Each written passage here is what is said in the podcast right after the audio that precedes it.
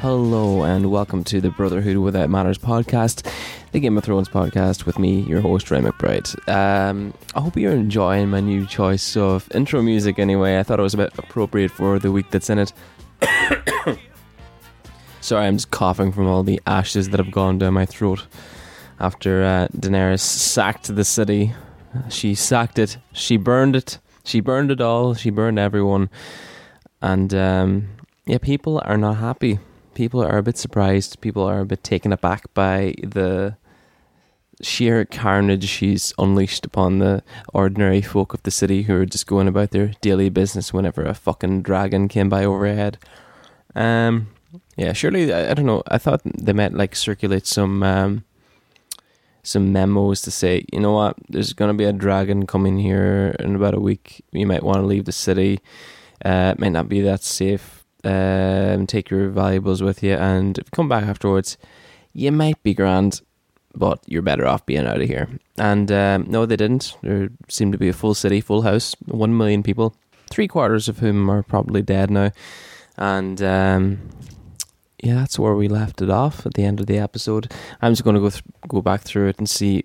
Um, was there any sense to it? Um, I'm just going to go over some of the few bits of dialogue that were there near the beginning. Um, other stuff that happened, Clegane Bowl, talk about Varys, his death, talk about just go through all the characters. Same thing as normal, same routine. Even though this is exceptional circumstances, um, we're just gonna fly through it and see what the crack is. Uh, I'm gonna start with the first, with the character from the first scene of this episode, Varys. Um, Varys is no longer with us. R.I.P. Varys died being right, and as I'm sure he was um, disappointed to hear for once. Um, he died be- being right that Daenerys was eventually going to go mad and uh, sack the city. But did his betrayal contribute to sending her over the edge in the first place? Did he actually do more harm than good in that way? Um, that's kind of up for debate. It's probably a whole lot of other factors, but I think one of our closest advisors um, actively plotting against her didn't help things that much. Um, a lot of people missed this actually, but he tried to poison her uh, at the beginning of the episodes using that little girl, one of his little birds. She was actually in Winterfell in the crypts. Anyway, he must have brought her with him, or maybe he brought her to Winterfell as well. I don't know. I don't know what their relationship is, whether they're pals or what the crack is. Um, whether it's a a, a Stan no not Stannis a Davos Shireen job or, or not. But anyway, he tried to poison Daenerys, but she refused to eat. She had been refusing to eat for a couple of days. And that looked like a bit longer, judging by the shape she was in. Uh, she was not in good shape, lads. Um, so as well as doing that, as well as trying to poison her, actively trying to kill her, he was sending out letters, pretty much announcing Jon as the the heir to the Iron Throne, the, the legitimate Targaryen. So we can assume that most everybody knows, or at least the people who matter, whoever they are anymore, know that uh, Jon is the rightful heir to the Iron Throne, whether he likes it or not. But who did they send letters to? As I said before, who are the influential people in Westeros, or maybe it was even beyond Westeros? I have a feeling that he was sending it, um, sending these some of these letters to the Iron Bank, whatever your man's name is. I think he might have sent one to Dorne to this new prince. He probably sent one to Sansa, although she knows. But other than that, I can't think of anyone else. Has has anyone else really been mentioned? that could affect this. Was he looking for help from Asshai? I seriously doubt it. Uh, but anyway, so before he got arrested for treason, he took off his rings and burned the burned the last of the letters he was writing. And I'm just wondering what the significance of the rings could actually be. I mean, was was that like a cue for him to, to get his little birds to tell people who are in the know that Varys is dead? Like, was this has Varys got like a, a, a, pension? Not pension. Has he got like a will sorted out, or is is that like a message to his solicitor to say to spread his estate, whatever his estate is, or whoever his descendants may be, or not descendants, his what do you call that whenever you you die? Your beneficiaries. I think no beneficiaries is like someone who who payrolls you through something. I don't know. Someone tell me the answer to that because I'm kind of curious about it now, and I, I just can't Google on air because this is live, definitely. But yeah, I'd say Varys was kind of worried enough, especially since the last episode. I think Daenerys using this the term root and stem was a bit of a tip off as to the type of person she was, because that is the term that um, the red priests used to him whenever they cut us cut off his gentlemanly parts. But anyway, anyway, um, when he was in the cave underneath where Stannis and Melisandre used to uh, torch people to death for not believing in the in the Lord of Light, um, he he said, "You know what? I hope I'm wrong. Probably not, but I hope I'm wrong. You know what? And I might be, be I might be better off dying now, so I don't find out." And he was, because he was right. Um, yeah, Daenerys turned rogue, and uh, um, I have to say now I was I was a bit surprised at all this. I like for a solid ten minutes I was watching that and I was thinking, is this like a daydream or something? Because they have really like she did it all of a sudden and they didn't really they didn't really express the like the snap moment where she where she flipped. Like the bells rang she looked a bit like overwhelmed by I don't know anger, emotion, or something. She was just kind of looking, and then she just went ahead and started burning the place down. And you know, there's no explanation for it. And people have been like, you know what? She's she's showed signs of this before, which she has. She's she's burned people before, but everything she's done so far, uh, there has been like. There's been reason, there's been cause to do it. Like the the the crucifying the slave masters, she did that because they crucified, you know, children and ordinary people, slaves. Um, she burned down Vaes Dothrak because, well, they, they weren't very nice people. I suppose the people of King's Landing weren't very nice people either, but you know. Um, but you know everything she's done, and, and she's actually shown mercy as well. Before she offered the Tarleys an opportunity to to bend the knee and uh, join her cause. She didn't do that for the people of King's Landing. But I was just wondering, before she started torching all the people, she kind of looks down at the crowd running beneath her. They run away from her even after the battle's finished.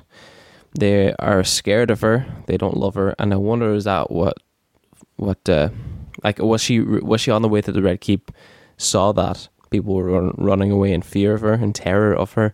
And she was like fuck this. You know what? These people these people are afraid of me. Which you know was understandable at the time. But is that like a treason for her? Like of people running away from her whenever she flies by? I don't know.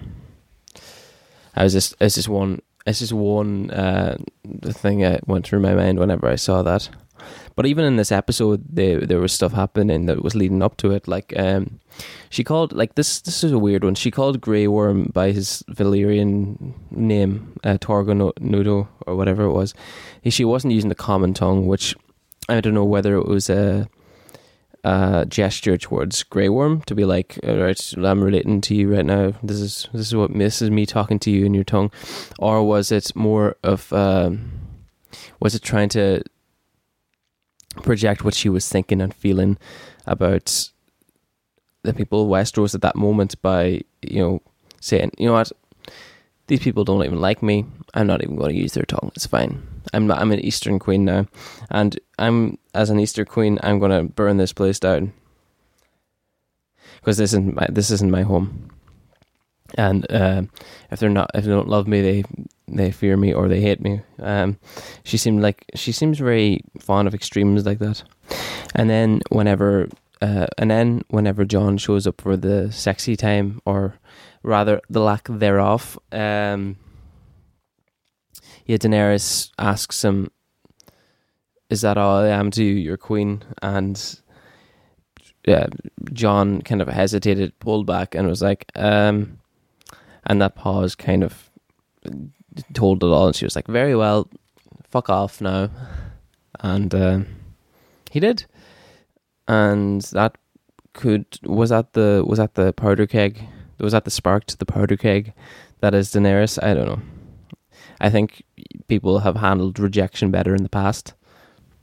Then later on in the episode, they kind of they kind of pull towards they pull towards the throne room. I think in, in Dragonstone, and um, Tyrion is kind of trying to talk her down, talk her out of burning the place, um, kind of annihilating the city, razing it to the ground by being like, um, when the when the bells ring, just show mercy. When the bells ring, show mercy, and in fairness, she nodded to Grey Worm whenever he said that. But uh, but before that, she kind of used this kind of cop out line, like she was saying that um, Cersei saw mercy as their weakness and stuff like this, and then Daenerys did this politician thing of being of of using the same words but using it to convey a totally different to justify totally different actions by saying, well, well, well, this will be will show mercy towards the future generations by absolutely annihilating and showing no mercy right now, which is a total cop out. I if I was listening to that and I was like, oh come on, who are you trying to fool with this? So is someone in the room like listening? And um, yeah, they they were, but they couldn't do anything about it. She was kind of unstoppable at that point. Then on the way out of the throne room, I think we may have found out how Tyrion is going to die because Daenerys revealed that Jaime was captured and she said, The next time you feel me, it will be the last time you feel me. And of course, Tyrion goes on ahead and releases Jaime later on in the episode, which is kind of sealing his fate. His fate. Um, so God help him. Onto the battle then. A lot of people were surprised at um, how poorly Cersei's scorpions were working on Euron scorpions on the Iron Fleet because they worked so well last time. Of course, last time they had the element of surprise, but I don't think that really accounts for much of it. I think Daenerys did have a battle plan going in. She went down from directly vertically down upwards. I don't know. I don't know what directions are which, but she went down from directly above them and um, torched them from there.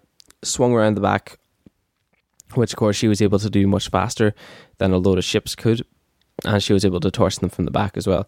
I saw a lot of people on the internet um, during the week suggesting she should do that. There was actually a, like a meme of it, and in fairness to her, she she listens. She listens.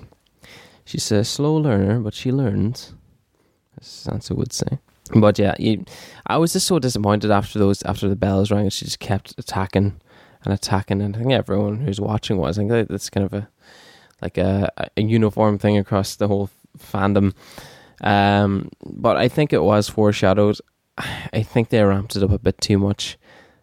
Um, I don't even think they ramped it. I think they just they just they should have built it a bit more. And I think that if they paced season eight better, then it would have worked better. Uh, of course, they they didn't. Uh, if if they even had another two episodes, just to show her growing more and more isolated, it would have worked a lot better that apparently two years wasn't enough to film an extra two episodes. but uh, yeah, anyway, onto onto Tyrion, who is probably uh, he's probably I don't know dragon dinner now. Next time you feel me, it will be the last time you feel me. He let Jaime free in a in a bid to prevent slaughter of all the, the innocent people. Uh, on the way in there, I think it was I don't know whether it was an Easter egg or not, but he he failed to speak to the Unsullied in their own language. And last time he tried to do that, well, last time he tried to speak in a foreign language and utterly failed. It was he had Varys to help him, and it was like towards this this beggar woman, and the the the she must have thought he was trying to eat her child. But this time he had no Varys to correct him because Varys is gone. It showed just how much he relied upon him, and I thought that was I thought that was a nice touch. Whether it was purposeful or not, I don't know. Whether was just some slapstick humor at this uh, crucial point of the season. Um, but anyway, yeah, he let Jaime free so that he could stop, so that he could like, he could help her surrender. help G- help Cersei surrender. That is, um, but of course Daenerys is rendered pointless by burning anyone, everyone anyway. Who actually rang the bell as well, though? That's what I was wondering.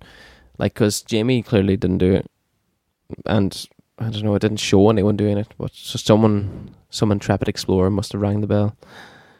Fair play to them. Uh, but anyway, summary. Uh, Tyrion's going to be in big trouble next episode. And I don't know whether he's going to flee, whether he's going to go with Jon, whether he's going to go back to Daenerys and be like, oh, yeah, uh, we, we're missing, uh, yes, Jaime, yes. But Jaime, I know for certain what he's doing next episode. He'll be decomposing. And, uh, yeah, a lot of people aren't happy with that. That's one of the biggest gripes a lot of people have with this. See the way I'm avoiding showing my own opinion on this stuff by saying, well, you know, a lot of people. I'm, just kind of I'm using the coward's way by saying a lot of people are doing this, and I'm not really expressing how I feel. Just to say, I'm disgusted by the way Jaime's arc has turned out. Like he's he's gone straight back to what he was at the beginning, and I don't know whether this was like a, a twisted love conquers all sort of like a perverse version of that, but it's it's his arc is a seesaw. He started off being this dickhead who fucks his sister. He starts becoming a good man and eventually starts writing someone else. Then he goes straight back to the sister, and it's like it's not even just that. He's like he even badmouths the ordinary people in King's Landing by saying, "Well, I didn't care much for them anyway, innocent or otherwise." Like it's not just that he's going back to his sister. He's he's being arrogant again and a bit of an elitist, and I don't know. I I I had to laugh whenever he didn't get into the city. Uh, whenever he got stopped at the gates, and I was like, "Yeah, fuck you. That's what you get."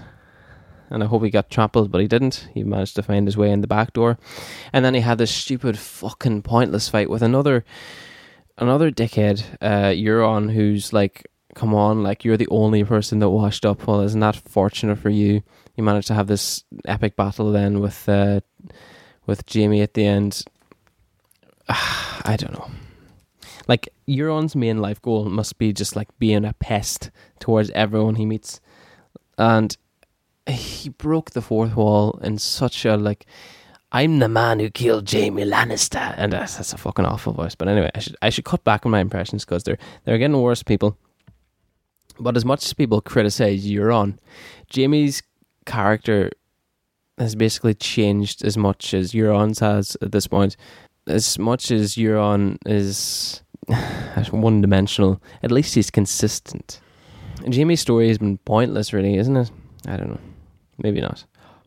But I saw, in fairness to Jaime, I saw someone actually. I don't know whether this this is really.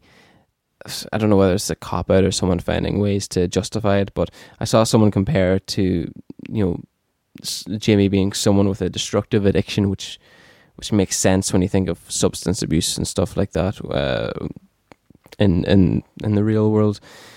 Um, and I suppose if you look at it in that perspective, it's kind of a cautionary tale, maybe, because he ended up hurting himself and all the people around him by doing that. But then Jaime made a promise to himself. He said he wanted to die in the arms of the woman he loves, which he did and so did Cersei. Cersei, um, well, she didn't promise that, but she she died in the arms of the man she loved. Tyrion actually predicted that a couple of seasons back by being like, like I can't remember the start of the quote, but he said, "The "Joy is going to turn to ashes in your mouth, and you know that the debt will be paid." Which I was like, "I'm going to get revenge on you," and the ashes in your mouth thing is just kind of the most pertinent part of that quote but Cersei throughout this episode, she was just in such denial throughout. Like she she couldn't see herself losing, even though like all the scorpions are gone, and like she was like, oh the the sellswords aren't as good as Lannister soldiers. They'll fight to the death for me. And then the next scene is just like all the Lannister soldiers throwing their swords at the ground, being like, "Oh fuck this! No, no way, not not up for this." Um, you know, it was quite funny and only when all was lost did Daenerys kind of snap out of it and be like, "Oh," uh, she started crying and then she left along with Qyburn. Who, in fairness to him, he's he's he's better at consoling people than I thought he would be. And he had another funny moment through it uh, in this episode. Whenever he got bashed against the wall, he went splat. Whenever the mountain decided to dispose of him, which I thought was fantastic, and uh, it was just like Doctor Frankenstein or something like that.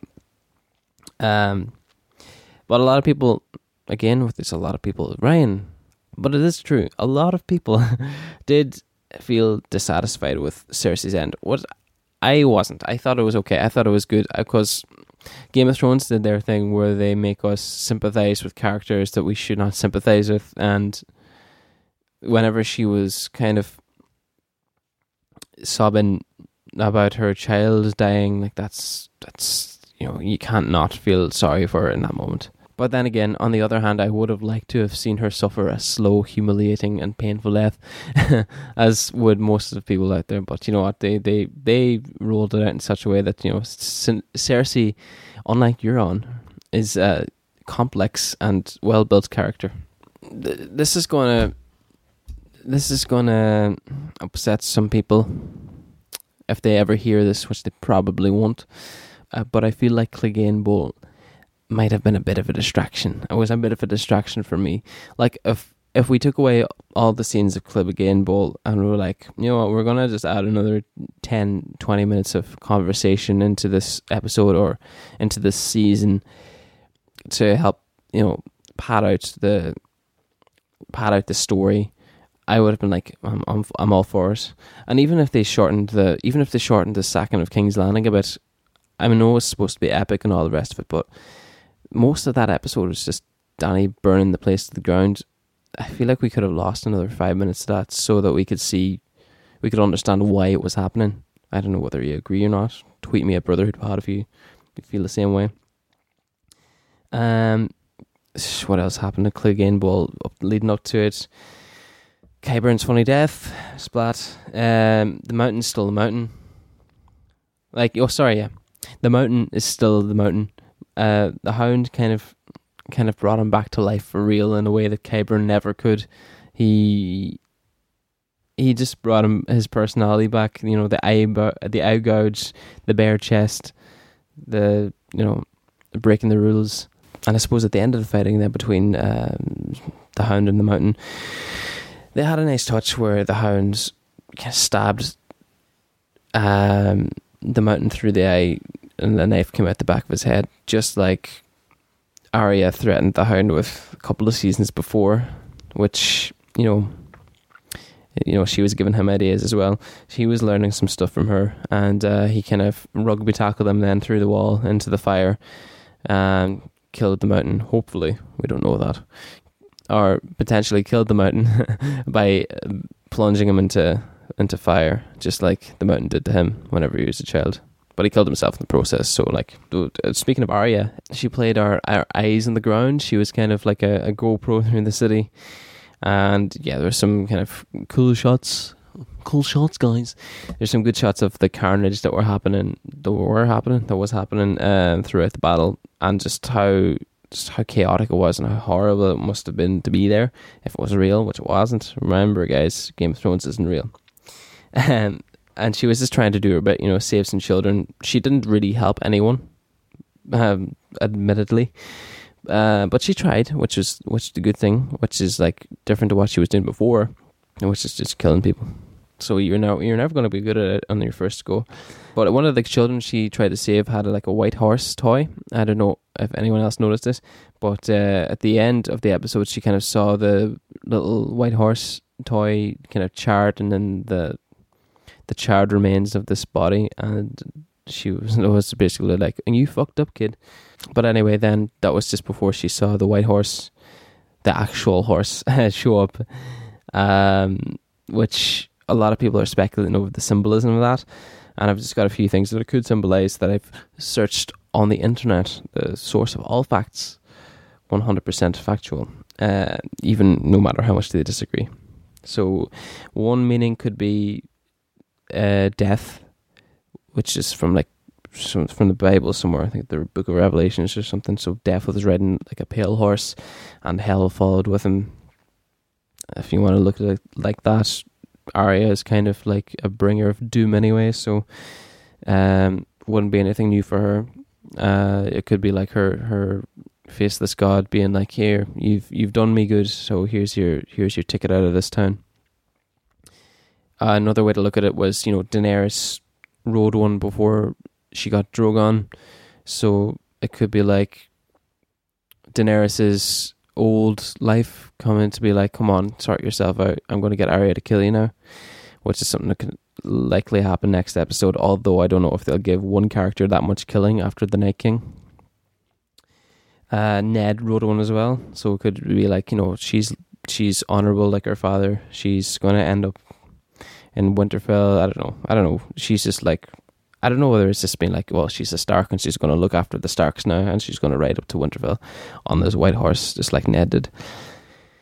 Um, other other meanings you could take from it is that like it's a symbol of heroism. Like uh, everyone's talking about Shadowfax from from Lord of the Rings, which who I thought was called Shadowflax. Like I don't know why I kept reading it the wrong way. It must have showed up so many times in that book or those books. Oh, I read it. I read Lord of the Rings all in kind of one assembled book thing, um, which was handy, so I wouldn't have to fuck about with loads of different little books. Uh, everyone get it. Um, and then Pegasus as well from the Hercules story or Greek, whatever it is, Greek mythology. Mythology. But one thing a lot of people are wondering about that horse, a lot of people, including me, is did Bran warg into that horse to save Arya, especially? I think it's a possibility because you know help out a sister, literal sister. Uh, I think that could have been what happened because it's just like Bran's been sitting there on his hole doing nothing this entire season. I think if he managed to repay Arya for saving his life by saving hers and getting her getting her out of the the wreckage of King's Landing. I th- I feel like even as the three eyed crow, the three eyed raven, he would have some. He seems to have some appreciation of what other people do for him, like Theon. Um, and maybe she has some purpose for the, for the rest of the season. Who knows? But uh, but yeah the, the Hound and her had a had a good little moment of a farewell in the episode as well, which is nice. So uh, I don't know whether whether they put her in the city just so she could see a lot of death, so she could distance herself from it, or whether they're just giving her like an excuse to add another name to her list, Daenerys. So who knows what they're going to do there, whether which way she's going to swing. I think she's going to swing towards the murderous side because, of course, she is. Um, but anyway, onto another Stark. Jon Targaryen. He's got a target on his head. He betrayed Daenerys now twice, I think. Yeah, twice. He told Sansa about his true identity, and uh, in fairness, Daenerys called this. She was like, when you tell one person, everyone's going to know, and everyone knows. And it's too late to put the toothpaste back in the toothpaste tube. And another another treason he, treason he had, which I don't know, Grey Worm caught it anyway, is that he refused to slaughter the Lannister soldiers after they surrendered, which you know, fair play. Um, I think everyone would have done the same, and I think it was, you know, what, it would have been stupid and just awful to do that. But uh, I feel like in doing that, they're kind of planting a showdown between either Grey Worm and Jon, or Daenerys and Jon, or both for the next episode. So that's I feel like that's on the horizon. Um, I don't know. Could it have? Could this all have been avoided by Jon giving Daenerys the D in the start of the episode? Maybe, but it is all going to come out at some point. I think. So better, um, better come out now than later. I don't even know why it would be better. I don't know why I said that. Ryan, what? This episode is just a fucking shitstorm of weird going back over what I'm saying. On to Grey Worm now. Uh, he's kind of abandoned all sentiment in this episode. Like he didn't feel like surrendering. No, he didn't feel like honoring the other side's surrender. He just slaughtered them anyway. He just absolute bloodlust throughout that battle, and he just even at the start of the episode, whenever he got Miss Missandei's chain or whatever it was uh, that she brought over the only thing she brought over across the narrow sea. He threw it straight in the fire as soon as Daenerys gave it to her, uh, to him. Uh, like, I think that just shows he was like, I don't know whether he's turned back into the the drone that he was before. He's just he's kind of lost his personality, his flair now, and he's just he's just a leading mean killing machine, unbothered by fear or anything else. I don't know. I just don't know what's in store for him or for Davos at that uh, on that matter. Like he was busy helping civilians escape, like the smuggler he is, and uh, feel like he's going to be in Daenerys' firing line as well now. If if Tyrion is because you know Tyrion told him to get Jaime in, and I don't know. There's going to be a lot of a lot of um, her list of executions is going to be long. But I'm just wondering, like, from this episode, from this season, did Bran see all of this coming? Like, why, why bother uh, vouching for Jaime or waiting out for him all night? I'm just wondering why did he wait for Jaime all night? I've been wondering this all season. I don't think I'm going to find out. Like, did he save him to so that Tyrion would be condemned by Daenerys, or did he do it just so to sow mistrust with Daenerys between between uh by you know Tyrion vouched for Jaime in Winterfell, then he vouched for for Jaime again by letting them out of the little prison thing, and I think that's that's kind of undermining the relationship that Tyrion and Daenerys had built up. I don't know. I don't know. It, I feel like I don't know how it would help. Like it's only leading things further towards Daenerys' turn towards a, uh, you know, a mad queen. I think it's the first time I've used that those two words together in this episode. Um, I don't know. I feel like it's, it's suspicious, if not nefarious, uh, but I feel like uh, on Bran, the way that Jaime died, uh, or maybe yeah, actually, this was what I was getting to. The way that Jaime died, a castle fell on him after Bran fell out of a castle by being pushed by Jaime. Was that just like was he just being like karma bitch? Was this whole thing just just so to get revenge on Jaime Lannister and his unborn child? I if it is, then you know what you can't be angry at that. That's just something else. And yeah, up in Winterfell, Sansa's screwed unless unless she has a good hiding spot. She's fucked, absolutely fucked. I mean, how long is gonna Daenerys gonna wait before going up to Winterfell and sacking there too? Will she even make it that far up, or will she just kind of sit in her arse for a while and uh, scratch her arse in the on the Iron Throne and before melting it down? Who knows? She's got plenty of soldiers left. There's an absolute heap of Unsullied left, judging by the season two trailer. Um, the Dothraki look back at their best shape again. I don't know. I don't hold up much hope for Winterfell if Daenerys goes unchecked. Like, how are they going to kill a dragon? How in God's name are they going to kill the dragon? Unless they, unless Yara managed to rob one of the ships off Euron. Uh, I don't know. I don't think. I don't think it's it's looking likely. Well, then again, if Bran was able to copy the design of one of the scorpions, and I don't know, get that written down somewhere. I heard people talking about weirwood uh, ballistas for the scorpions. Well, could they could they knock down the weirwood tree in Winterfell to do it? I don't know. Who knows? But uh, speaking of Yara, actually in the Grey in the Greyjoy fleets, they didn't appear at the battle, and I don't know. Whenever she finds out what happens in King's Landing, is she going to try? Is she going to still follow Daenerys, or is she going to switch sides to the Starks? Because I feel like I don't know whether she's an opportunist or that she follows her her her heart or what's story. Like, will she follow Daenerys even if she doesn't believe in her just because she's scared the shit out of her. Gendry's gone. He's not going to appear anymore. I have a feeling he's just he's just finished for the season.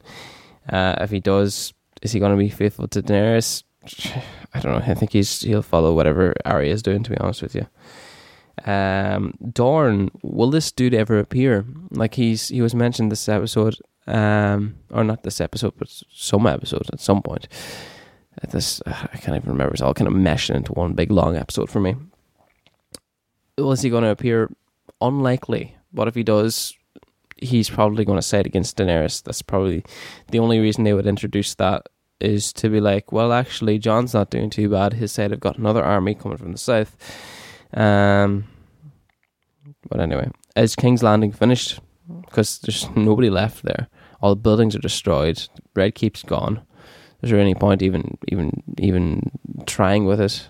Uh, what's the new capital of Westeros going to be afterwards? Anyway, that's my that's my analysis of the episode, the penultimate episode of Game of Thrones. Um, meanwhile, other other another news, the title and a kind of a synopsis of one of the new spin-offs of Game of Thrones has been announced. It's going to be called Blood Moon, I think. Let me just double check that. Yeah. Uh, Game of Thrones prequel. I'm reading the New York Post here to get this story. Uh, Game of Thrones prequel series. What we know about Blood Moon. I might just read this out.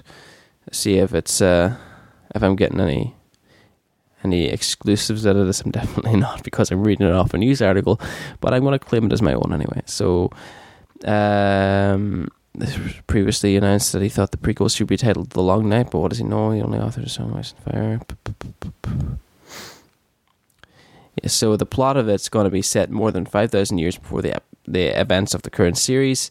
The new series will follow the story of the children of the forest. So basically, what happened was whenever they were writing season 8, they had to rewrite the whole fucking thing because they wanted to release a new prequel series uh, so they could make even more money.